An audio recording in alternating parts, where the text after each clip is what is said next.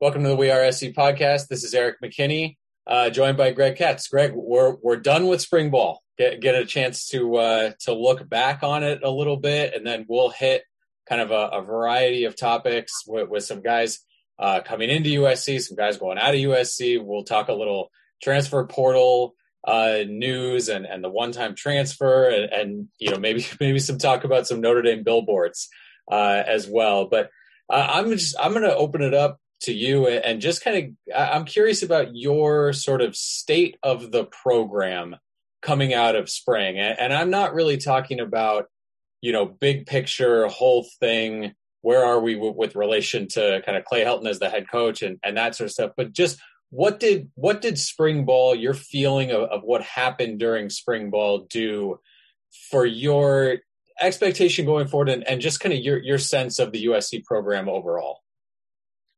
Well, I think there were some positives. I think the idea of this culture of uh, being a physical football team, I think the staff was united in that. I don't think it was just talk the talk. I mean, 40 guys got allegedly injured one way or the other, some severely, some not so severely. It doesn't make any difference. Bottom line is you're either going to hit or you're not going to hit. And to be honest with you, I think one of the biggest complaints is they don't hit is like they're trying to save themselves for games, but you don't practice in games. You practice in practice. So I was very pleased that they took a physical approach, and that uh, to be quite honest with you, I don't think that has been the past, uh, you know, uh, habits of uh, a Clay Helton team. But apparently, I think there was enough discussion within the coaching staff that says our number one thing is to change culture, and they couldn't do that last spring because of the COVID and because they didn't really have a spring.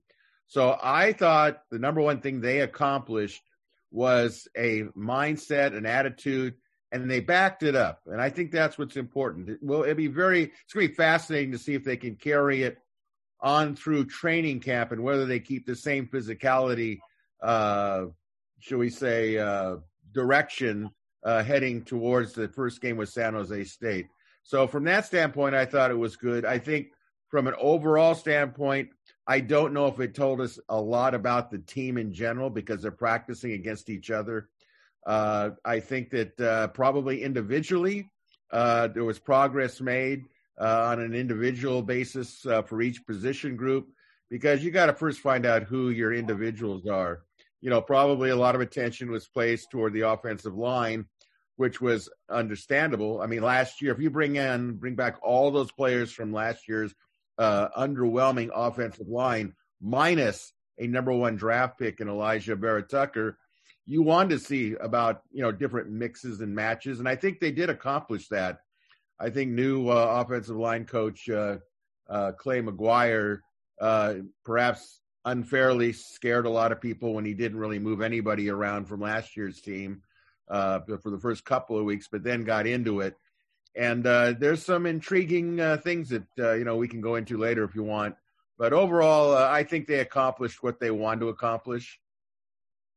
I, I agree with that. We got to see these defensive coaches, you know, for all of one no pads practice last spring, and they really kind of hit the ground running. The intensity level between this defensive staff and ones we've seen before, it's it's night and day. This this is a a college staff. When, when you talk about Clancy Pendergast being here, he he's an NFL coach. He's he's very low key. Now he can he can light guys up if if you do something wrong, but he's not running all over the field and chasing guys down and and kind of coaching you know every play right in the middle of things. And, and it was an NFL approach. In the NFL, guys, it, it's more cerebral. Guys don't need to hit in every single practice. They they need to kind of rest up and and take it easy, and they get sort of mentally ready and then they go, you know, full full go during the games. College and, and these coaches here, they don't know. I don't. I, I, feel like they felt like they didn't know enough about the players, and, and they were very open. The only way we can learn about these guys is to actually watch them go full speed, and and then we can start taking notes. What do we have? You know, now we're not just looking at recruiting uh, stars or you know stats that they had put up in, in previous years and trying to figure out if a guy can play. This is something where they wanted to see them go full speed, and and that's what you got. It's the first time in a while that I can remember, you know, Clay Helton really saying, we want to do X. And then they did X. There's been a lot of, we want to do this, we want to do this. Then it doesn't happen. And then it becomes, well, we couldn't do that because of, you know, the, these things. And, and sometimes, yeah, absolutely. There's injuries and, and you're, you're down to a walk on tailback and, and a wide receiver that you're trying to use in the backfield. No, you're, you're not going to run for a, a ton of yards when you've got two true freshman offensive linemen who have to plug into a game uh, and, and the guys didn't get to work. No, you're not going to run for, for a ton of yards. But the mentality of it has not felt like it's been there in the past. And this was kind of the first time that we've seen that again. I, and, and I sort of mentioned that you can bring up a whole conversation. You know, where was this two, three, four, five, six, you know, however many years back uh, that, that you want to go? and that you know I, I think is a, is a valid question but for right now for looking at the spring i agree with you that there were a lot of positives based on where you started how you ended you know last year and, and what the feeling was when you when you lose that game to oregon Kedon Slovis goes down again he's hurt you know you're going to have a huge hole there at left tackle and, and right in the middle of the defensive line that there were some challenges that this program I think was going to face. I think they I think they answered them as best they could. But but I want to kind of set you up here. You you mentioned Clay McGuire, who I'll throw in there as a top five, top three, may, maybe top one of the most important sort of person in this USC program for the 21 season. How quickly can he figure out that offensive line. But but again, kind of setting setting up for you, what are some specifics that we did not learn from from spring ball that are kind of keys for you upcoming and, and things that you feel like we really need to get answers to either right before that San Jose San Jose State game or you know f- first quarter early on there in the season. Well, to me, obviously, you want to know what the offensive line is going to be. Uh, you know, if if Clay McGuire, uh, who I think's biggest impact on this team offensively, and I know a lot of people say, "Greg, you're out of your your mind. What have you been doing?" Uh, I think his biggest impact is going to be on uh, Graham Harrell. Okay, and the reason I say that is because he has an open line as a friendship. They have a history together. Graham Harrell who I think is very set in his ways, not always in a good way, especially when you look at the Trojans rushing the last two seasons, which has been nothing short of pathetic. Uh, but it's possible that McGuire could say, look, you got to do this. We, we need to do this. I, I can't help you if you don't run the ball and you don't run it a certain way. Because in the end, no matter how good the offense physically is or the players are all in the right spots, which is the most important thing, is you want to have the players in the right spots to begin with. Who you know, the, the players are basically string puppets in a way, and and and Graham Harrell is kind of the uh, you know the puppeteer. But if if they remain doing what they did the last two years, I don't expect the rushing attack to make a big difference. However, I think that McGuire has the ability to not only uh, be open minded in rearranging the offensive line. Uh, one of the positions I, I, think that caught my attention was the possibility, and I and I don't care one way or the other, but the possibility of a guy like let's say uh, right tackle, uh, you know Jalen McKenzie, losing his spot and maybe moving over to right guard. That that you know at this point it's like we already know what you can do, Jalen and we've got to see where you best fit in. And if it isn't at right tackle, is it right guard? Uh, also, the idea of Andrew Voorhees, maybe he's a left tackle, and maybe Courtland Ford's a left guard.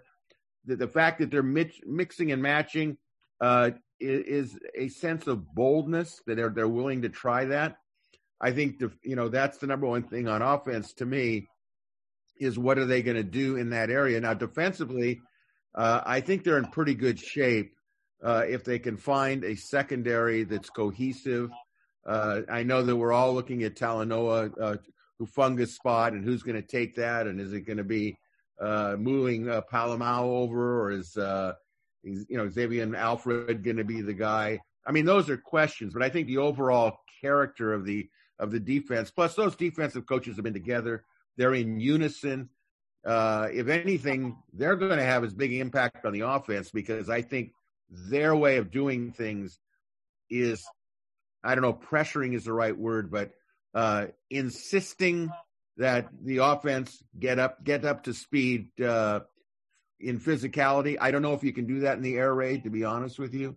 But the bottom line is, I think they're pushing the envelope for physicality on both sides of the ball. So that was kind of my overall take of uh, uh, pros and, and cons of, of what happened on offense and defense.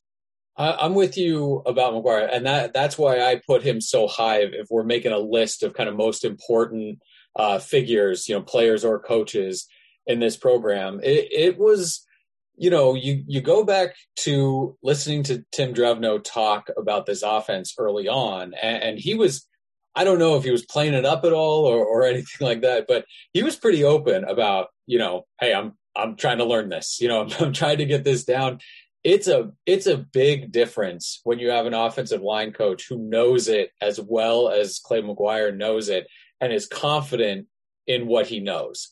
And that's, I think, exactly what you're hitting on I don't think he is going to hesitate at all. Hey, we need to do this. Hey, th- this would be a better look for us. This is going to help out my guys up here. And, and for when an offensive line coach knows that and he can kind of go to bat for his group in how an offense runs, I think that's a big thing. I, I think these guys are they're okay. I, I don't think you have, you know, five first round draft picks all along the offensive line it's not the worst group in the Pac-12.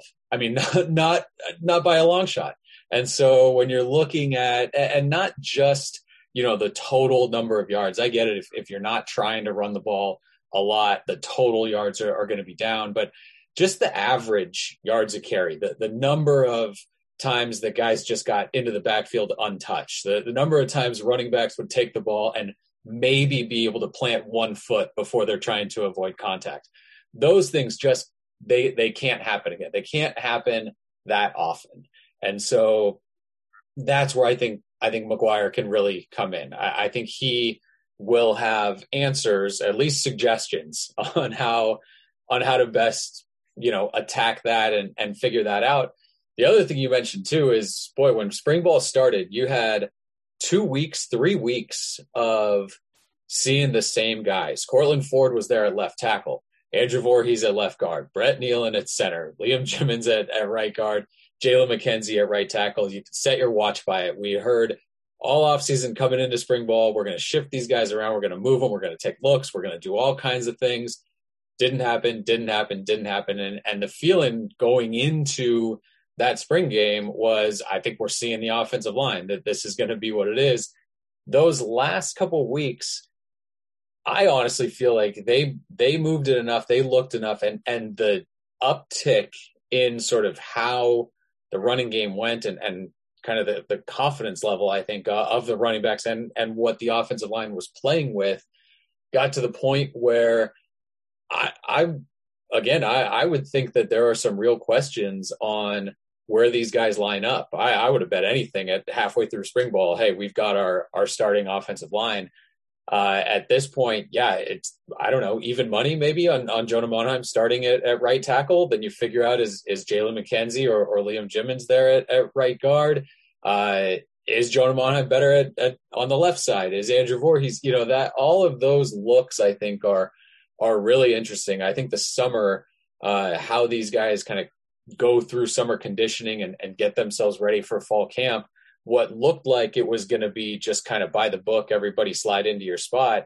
I think now all of a sudden summer is going to be really interesting. And the one thing I will say coming out of spring, and maybe this shifts into some of the the talk of, of some additions coming in.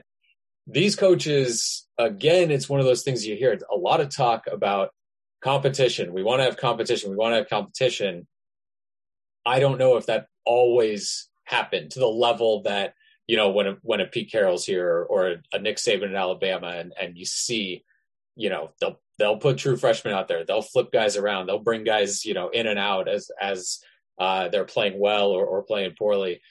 This step, it sure feels like they want to put some pressure on these guys, adding guys out of the transfer portal, again, shifting guys around, letting guys play, pushing them uh, really hard. That's something that I also took from spring ball, and and I think that that's a, another positive for the program. Well, you know, there's nothing more important than credibility when you're a coach. The players have to believe in what you say. For example, if you say there's competition, nobody's going to know better than the players if there really is competition. Nobody's going to know better if Erik McKinney is better than Greg Katz, but Greg Katz is starting because Greg Katz is a favorite of the particular uh, coach uh, that's coaching him, or the head coach for that matter. And if there's really going to be true competition, it has to be that the players are sold that if I am the best guy, everybody on the team will know it. Okay. Everybody will know it. Now, to give you a little example, you touched on something, Tim Drevno.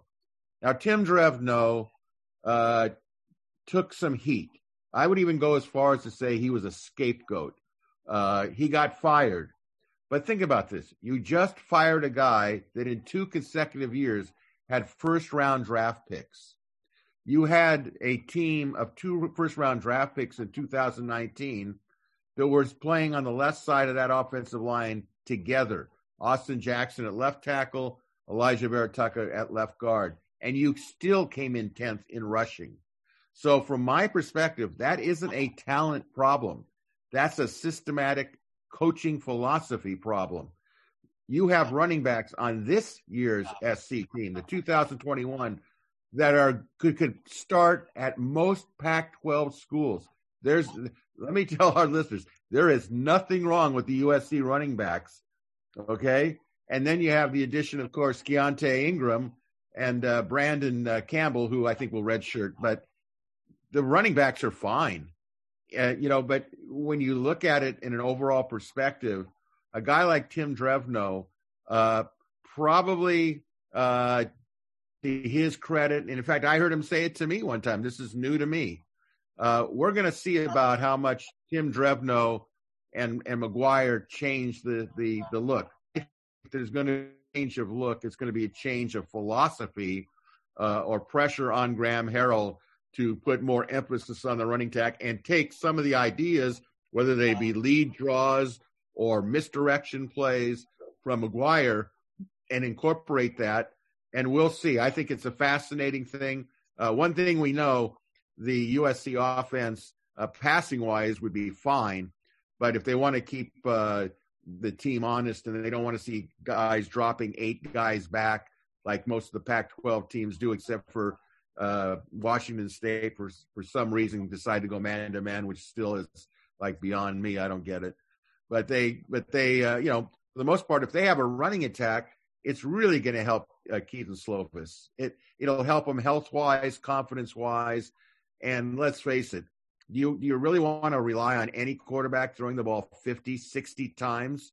Uh, so it's all it's all going to be interesting to see what happens in the games. We know what happens in practice. We know what they're trying to do. But when it gets down to the game, is it a case of can a leopard change its spots? We're going to find out.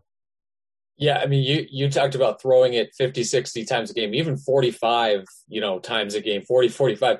You start doing the math on, okay, so that's 40 times a game. Every every time you're dropping back to pass, there's five offensive linemen that need to be perfect. And you take that over a, a 12 game season, 13 if you have a bowl game.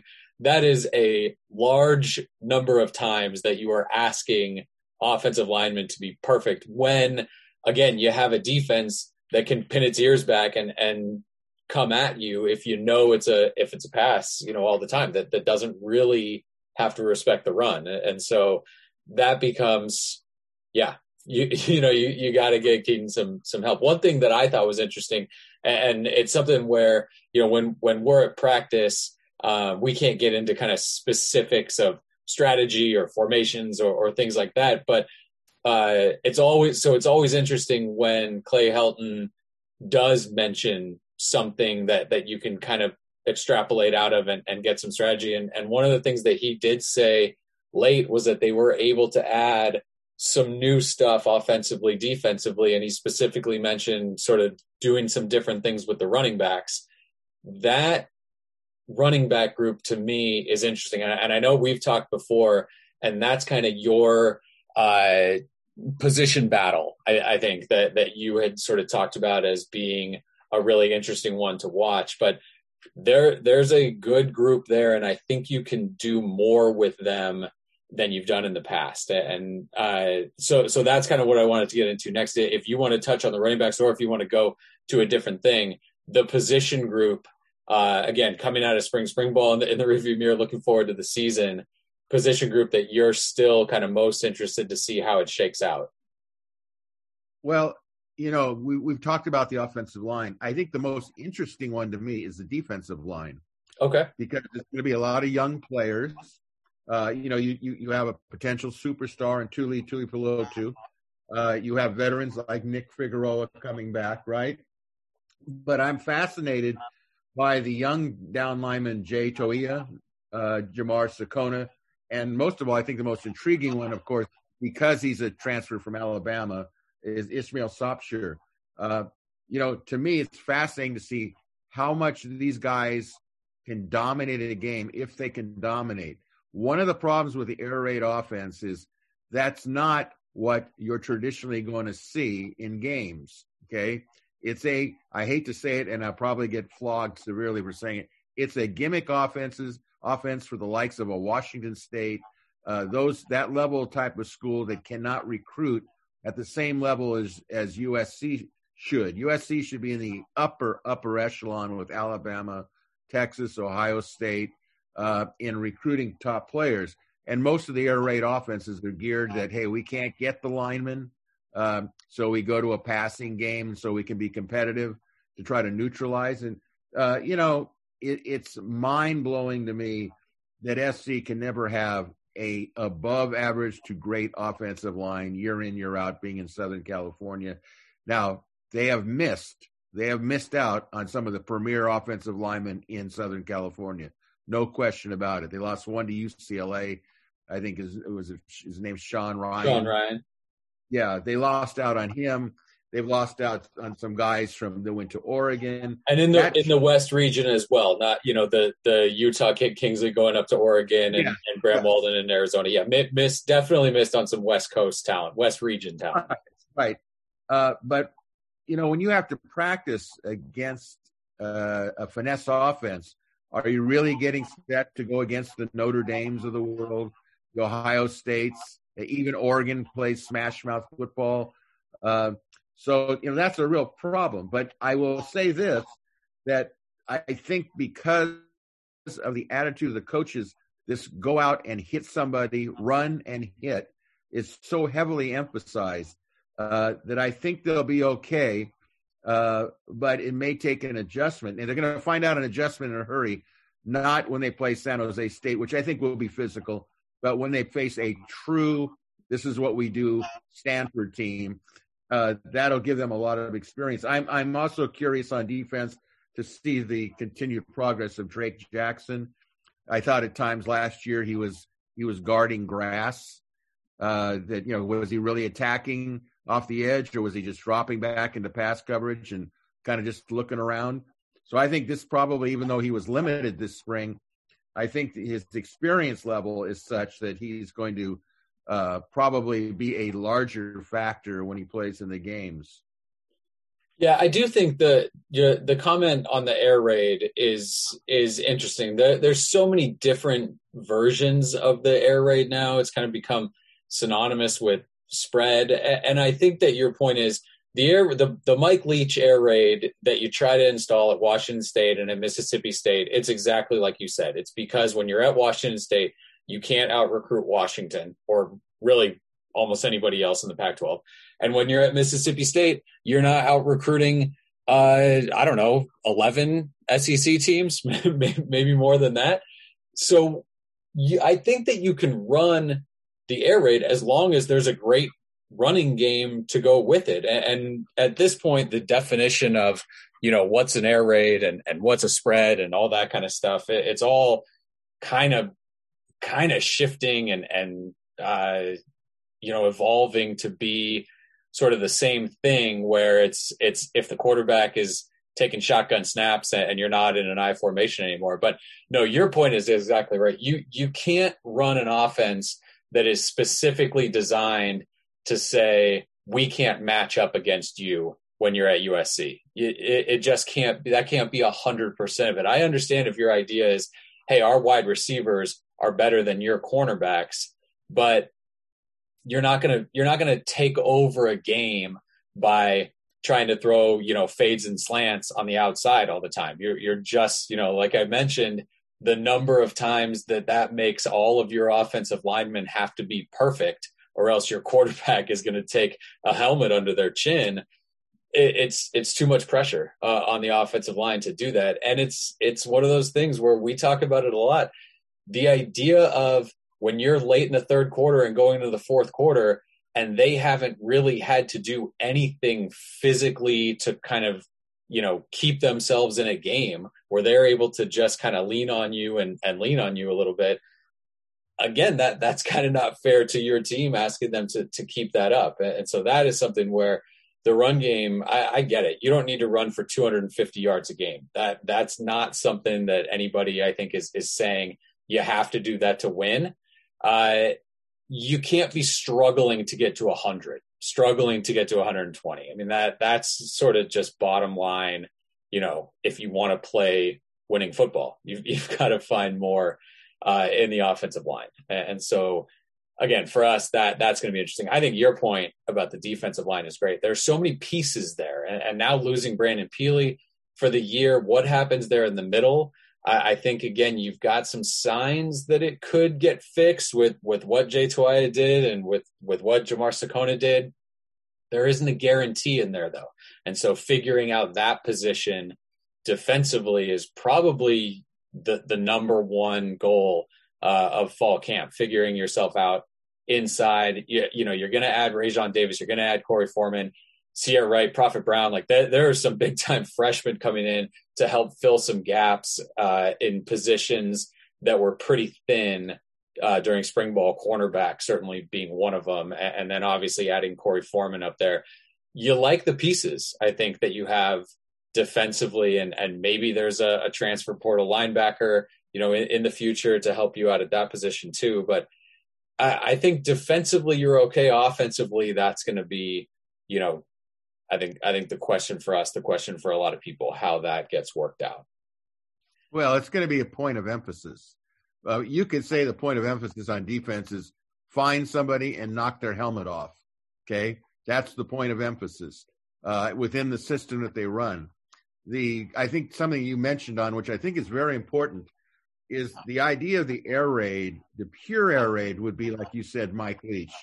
Okay, but Alabama runs a form of the air raid. Mo, mo, every, I mean, if you're going to spread it, you might you want to call it the air raid. But I, I, and it kills me to say this, but look what Alabama does. Look what uh, Notre Dame does. Look what Ohio State does. Look what Clemson does. They don't Oklahoma's lose. running game when, when they when they're Oklahoma, going. Yeah. Definitely, definitely, definitely.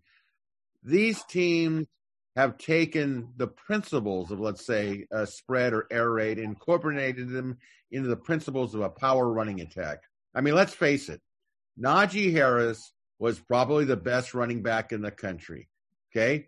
He, to me, reminded me a little bit of Sam Cunningham uh, for for the oldies but goodies out there when he came out of Santa Barbara High School and he ran at tailback for, for a little bit of time at USC before they moved to fullback. But here you got a guy like Najee Harris in your own backyard. What in the world would you do with Najee Harris if you actually if he actually had come to USC? And I was there, and I think so were you uh, on some of those some of those uh, spring practice days uh, a couple of years ago uh, before COVID, and I remember he was on the field. He was walking around, and I go, "What a specimen!" Okay, uh, and I'm saying to myself, "How can USC lose or not even be in the picture really with a Najee Harris?" Uh, you know, California has great running backs that come out, but you know what? Are these running backs going to come to USC if they're not going to run the football or they're not going to run it effectively? It's like a bad domino theory. Same thing with the offensive linemen somewhere, somehow, it has to be said we have got to be more balanced. And I'm going to tell you, I know we're not really talking about Clay Helton all that much. This falls back on Helton. He is still, does the assistant coaches tell the head coach what to do? That's really what it gets down to. And maybe the assistant coaches are giving him proper direction. I hope so. But the truth of the matter is, uh, it's up to Clay Helton to say, you know what, guys, we need to be able to pound the football. And to do that, we have to be able to go recruit guys that can run like Najee Harris. We got to get linemen that, that can block for him. And as you said, which I think is really important, you got to protect your quarterback. You know, if I'm a defensive line coach going against USC, I tell my guys, look at you got 45 to 60 times theoretically, and one of you four guys, uh, or one of you guys that's a linebacker, you just have to, it's like terrorists. You only have to be right once. And uh, we know by the history of Kedon Slovis uh, and JT Daniels, uh, you only have to get to that quarterback one time and you can ring him up, which will not only maybe keep him in the game, but put such a sense of fear in their helmet that they can't concentrate downfield when they're worried about which guy's going to get to me this time. So it's it's a real uh, challenge to uh, to protect the quarterback. Yeah, and and having to do it without Alijah Vera-Tucker, and I think, um, you know, that left tackle spot is is going to be really fascinating here. And so after all that talk about kind of running game and, and offensive line, I want to hit a, a little bit. USC so far has commitments uh, out of the transfer portal from two pass catchers, and that's Taj Washington from Memphis and Malcolm Epps uh, from Texas. Washington is kind of a, a speedy little receiver, uh, and then Malcolm Epps is a a big, uh, you know, six foot five, six foot six, kind of two hundred and fifty pound. A tight end out of high school, moved to outside receiver at Texas, and then moved back to tight end. So he's going to be that sort of hybrid thing. And, I mentioned Washington be, being kind of a little guy. He's, you know, not little at, at 5'11, but he's not that six three, you know, big time outside receiver. And so now you've got those two, uh, you know, kind of pass first guys. Uh, and then they're added to K.D. Nixon, who came out of the transfer portal. You've got a couple high school receivers coming in. Michael Jackson was uh, a new guy coming in, uh, an early enrollee this spring. So a lot of new faces out there as as pass, pass catchers. But I want to I want to open this up a little bit more about just the idea of bringing guys in through the transfer portal, and it, it's kind of a, a two question thing because both of these guys went to high school in Texas. Talking about Taj Washington and, and Malcolm Epps, and now you've got Keaontay Ingram, who's come over. K.D. Nixon came from Colorado, but he went to high school in Texas. Uh, Xavion Alford is, is a Texas guy, Texas guy, high, high school in Texas and went to Texas for a year. Obviously, this all comes from the number of uh, coaches, assistant coaches on the team with Texas ties, and, and Craig Naivar and, and Todd Orlando being just there recently, and Mike Jinks kind of tipped his cap to, to both of them for being able to help reel in Keaontay Ingram there as a, as a running back. Your thoughts on, on the number of Texas guys coming in uh, to the program and, and being involved and, and, clearly kind of making that not not necessarily a priority over recruiting Southern California, but clearly the idea to to bring in guys that that are from Texas or, or that you have that uh, relationship with having played there is a big thing right now for USC. Well, that is a loaded question, a loaded discussion. But I had this same discussion the other night on the Harvey Hyde show, and he kind of presented the same scenario. And uh, my comments will be the same as I, I, I told Coach Hyde. You know, I personally don't care who they bring him in, where they bring him in, as long as they can play. If they can play, that's fine with me. Whether if they all come from Texas on a theoretically basis, okay, and they can take SC to a Pac-12 title or a national championship run, great. But that being said, there comes a price to pay with it. And first of all, why is a guy in the transfer portal to begin with? Okay. Uh, now, if you are, uh, let's say, a frontline player who wants an extra year to play to show the NFL scouts that I can play, uh, you know, that's a positive. Am I a transfer from the University of Texas? And let's just, I mean, it's out there. I mean, Epps, you know, 6'5, 230. Why is he coming to USC? Or for that matter, why is he leaving Texas if he's a player that's, you know, who admittedly says, I didn't do certain things I should have done. I could have been better. I could have, should have. Well, maybe a change in scenery is fine. But, you know, here's the thing eight out of 10 coaches, including Clay Helton, are from the state of Texas. Epps said in an article that I read that one of the selling points for him was Keaontay Ingram, who is a Texan, okay, uh, said, It's really cool here. Uh, you know, a lot of the coaches are from Texas. You know, I feel uh, it's kind of like a, a, security blanket. And Epps said, I talked with Ingram. He, he told me I should go where I want to go, but he says it's really cool out here. So, you know, the point is, is there is a security blanket for Texas players to come here. You know, some joke it's now the University of Southern California at Austin. Okay. Uh, and one of the problems you have is you have players on your team currently who are watching players transferring in. Now, wide receiver, I understand the offense SC runs. You always want to have enough wide receivers because theoretically you use a lot of wide receivers and wide wide receivers can get hurt. You know, slant patterns.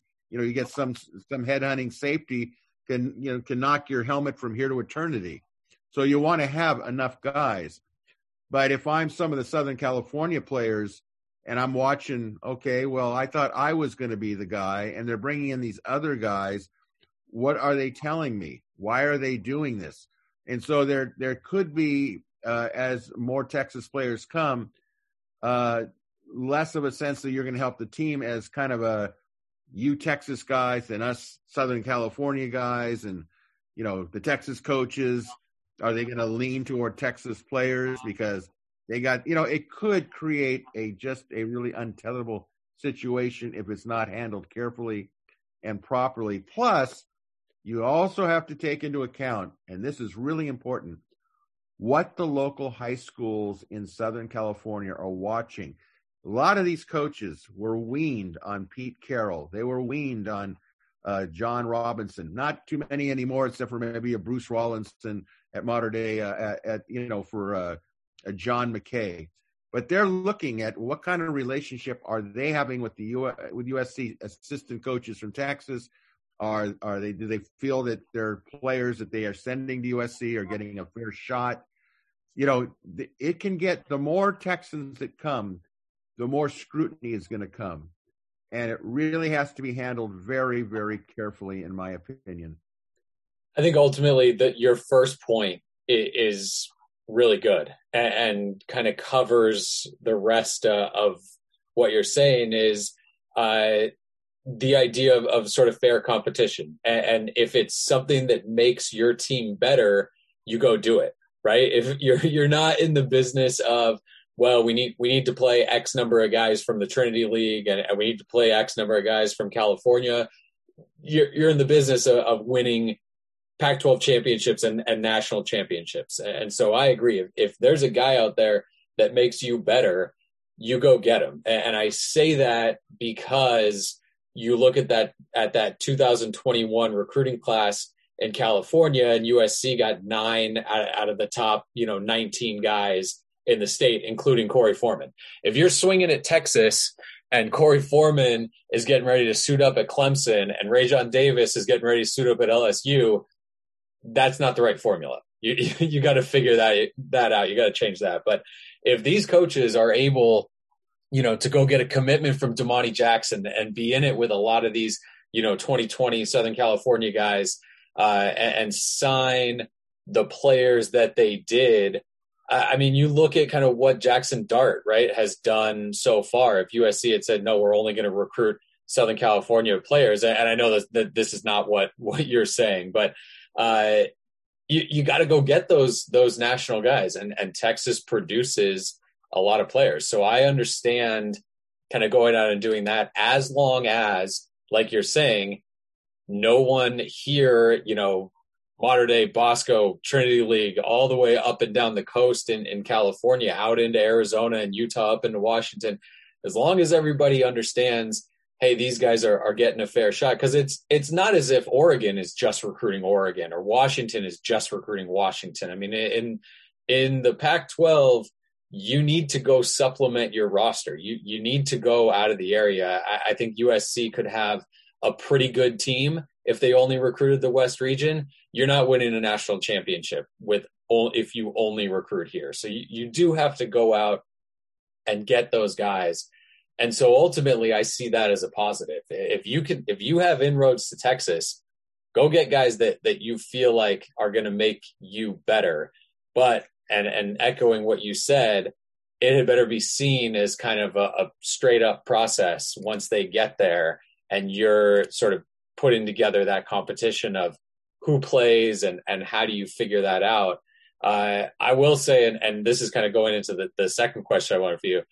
Uh, you better figure out the transfer portal because that thing is here to stay. And if all that happens is what we've already seen happen, which is that uh, the the one the first time transfer rule going into effect, where all players uh, their first time transfer, they don't have to sit out a season. And it is what Clay Helton referred to as free agency, which which is kind of what this whole thing is. You know what's happening here. Uh, you better figure out how to get guys from somewhere because guys are going to leave your program. Guys are going to leave other programs, uh, and when the carousel stops, you need to have you know, somewhere around 85 really good scholarship players to, to use.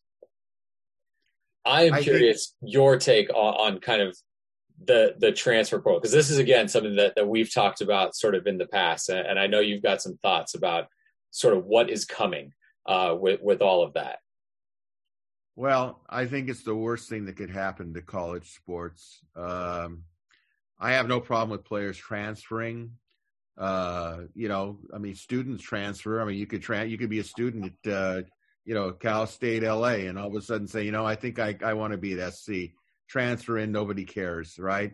People are coming, keep people are going. But in the competitive world, which is so ultimately competitive at the college level, especially the D1 level, uh, you know, once the players and their minions and their little club team supporters figure out a system where you know it's kind of like okay i'll sign out of college for the rams because uh, i kind of have to but my big paycheck will be after my first three years in the nfl then i'll put myself for free agency and see what happens. Now if you have a player let's say that's that that's at a low level d1 school and i saw this already i think with alabama who thinks I can play at that high level because I've proven myself at the lower level, you know, that's uh, you know, that's kind of a move up. I proved myself like in the minor leagues, and now I can play at the. I think I can play at the majors. Jabril Cox did this, right? The linebacker from North Dakota State and, and went to yeah. LSU. That that's kind of one of those situations. Exactly, exactly.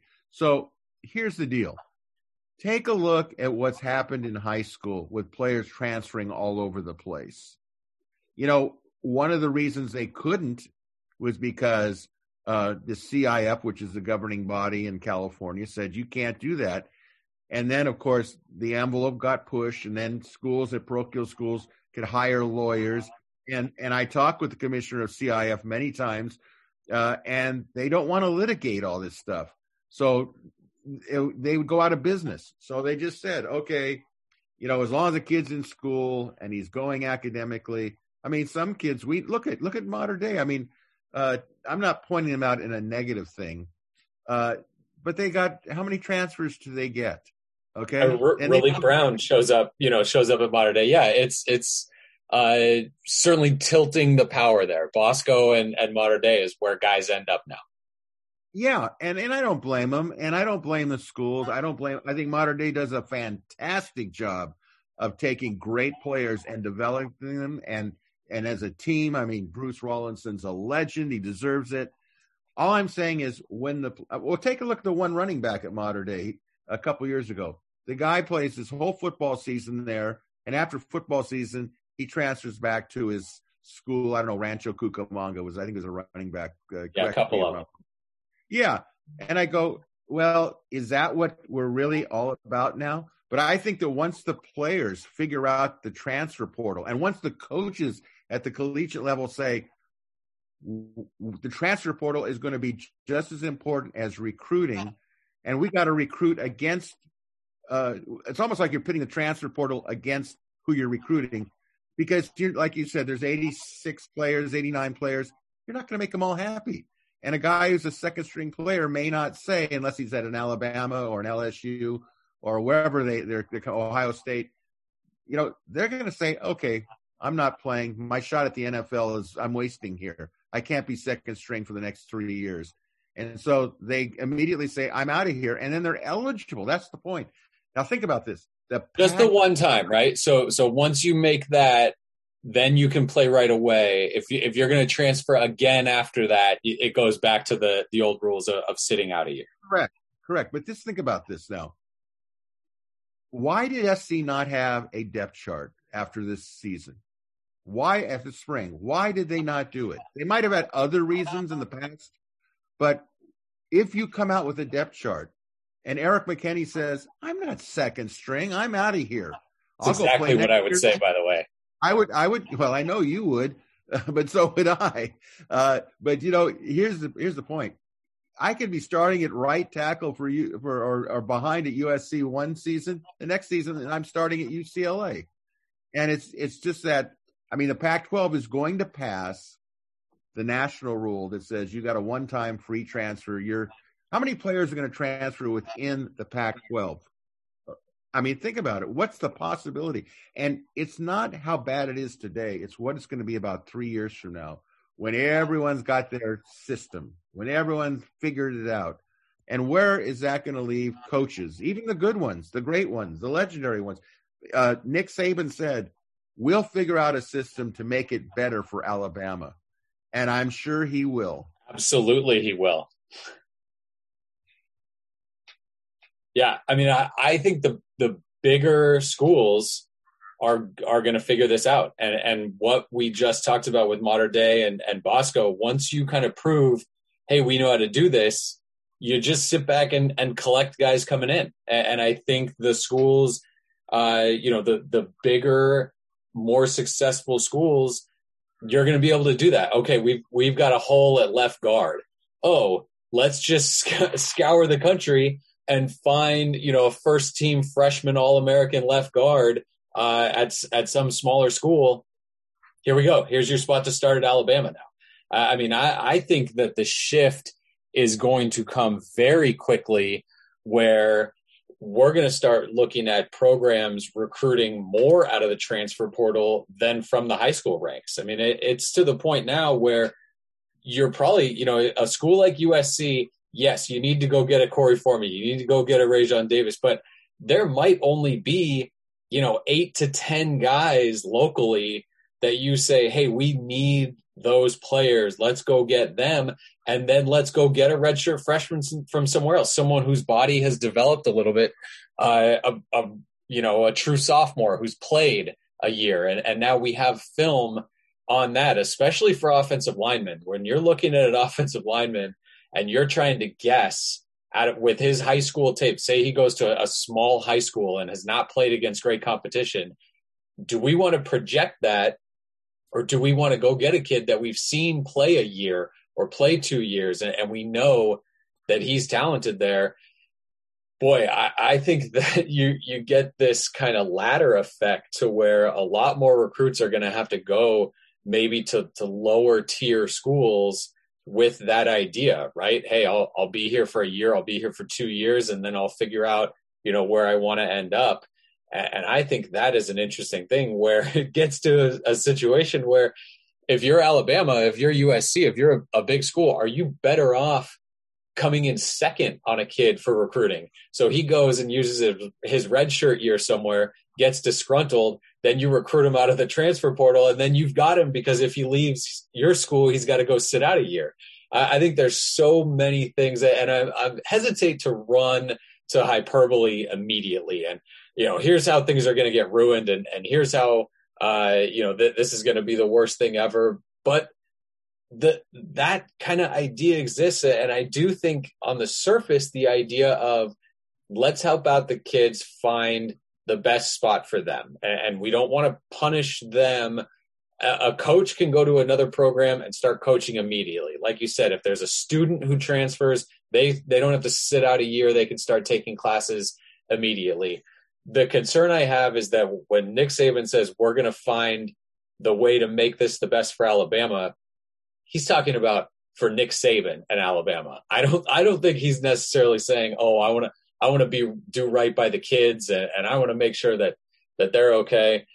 I I'm just hopeful that the players sort of have a, a real understanding of what's going on before they just jump in and, and try to figure it out because that whole idea of you know the grass isn't always greener and, and that sort of thing. We've already seen just a ton of players stuck in the transfer portal thinking i'm you know i'm a backup here. I'm going to go start somewhere else. And turns out there there aren't places to go start somewhere else because those schools have, have their eye on on a different player. So I, I think kind of you know like you like you alluded to the chaos there we could see it for a while. Um, and you you'd better be a pretty strong program to be able to get through it here's the here's the potential before i forget two two items many of these players are used to transferring from high in high school from one high sure. school to another so this would be just, oh, I can do the same thing I did in high school. I'll start here and then I'll transfer to here.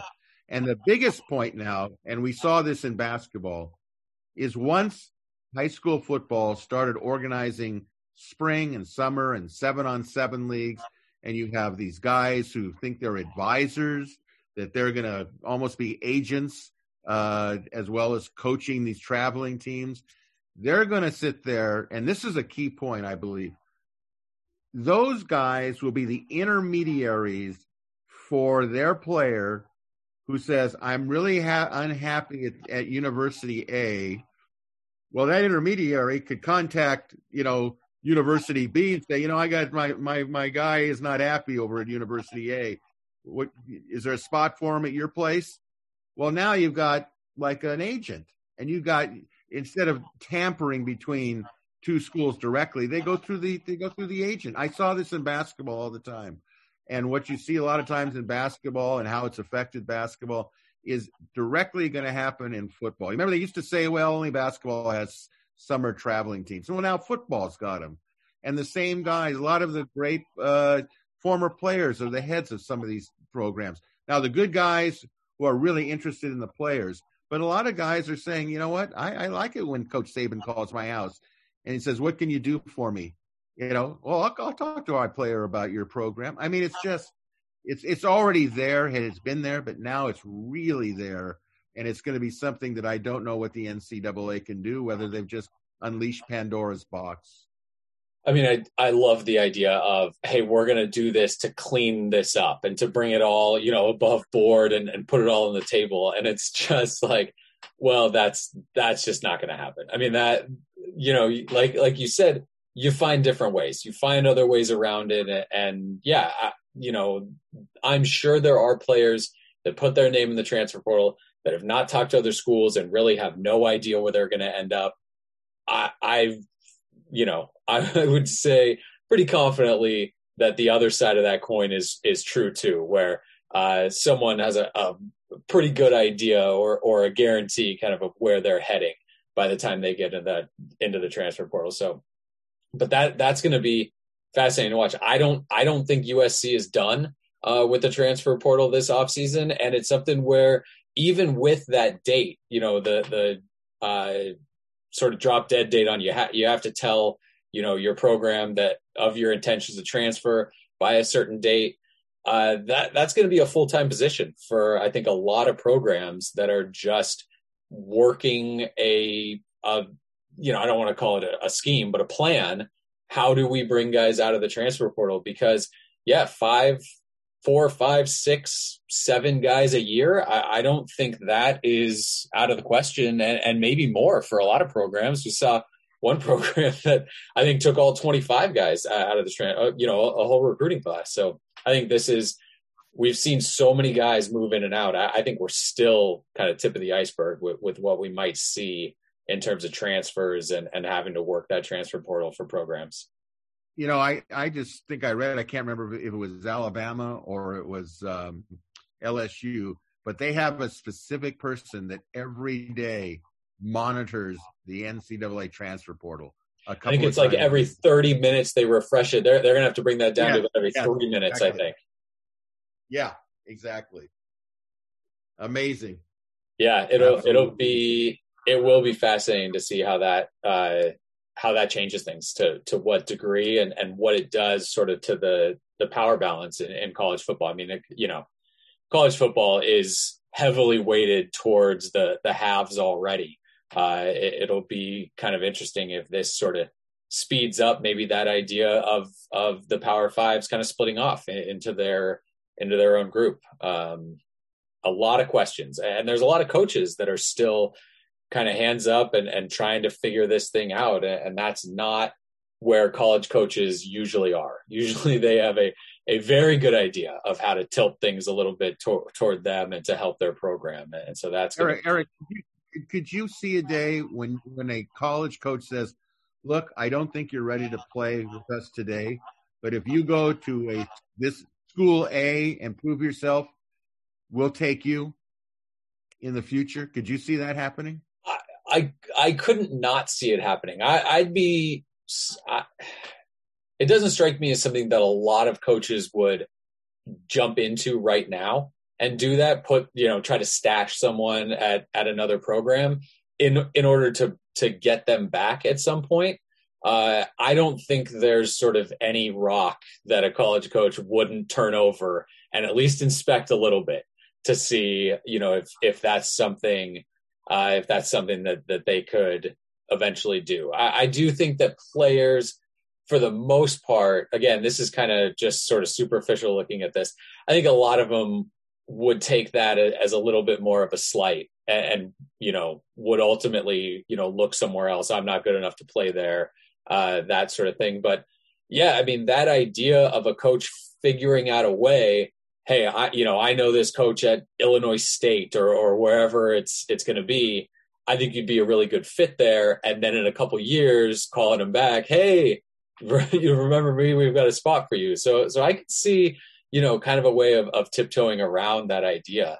Uh, but yeah, you know, like, like I mentioned, the idea of missing on a guy you go all in for him. The guy, you know, he calls you, hey, coach, I, you know, it's not going to work out. Thanks so much. And, and, you know, Craig Naivar has, has talked about it too. Recruiting is just a, a full time thing. And, and, we've seen, you know, there, there's a certain time where you have to stop talking to them. You know, once, once they get there and, and, uh, you know, paperwork signed and there, there are rules about, you know, who you can talk to and that sort of thing. But when a guy commits to another school, you keep going because that's a relationship you built and you just don't know where it's going to end up. And I think these USC coaches are are pretty good about that and pretty in tune to the benefits that you can reap sort of down the road where yeah, guy's not on your roster now, but looking at this, there's no telling uh, if he's going to be there or, or not in the next I don't know, two years, eight months, four weeks, that that kind of thing. And, and so uh, you do what you can to build relationships and, and to keep that stuff going. And, and, again, there's it's getting more and more likely that that you can benefit from that down the road. Amen to that.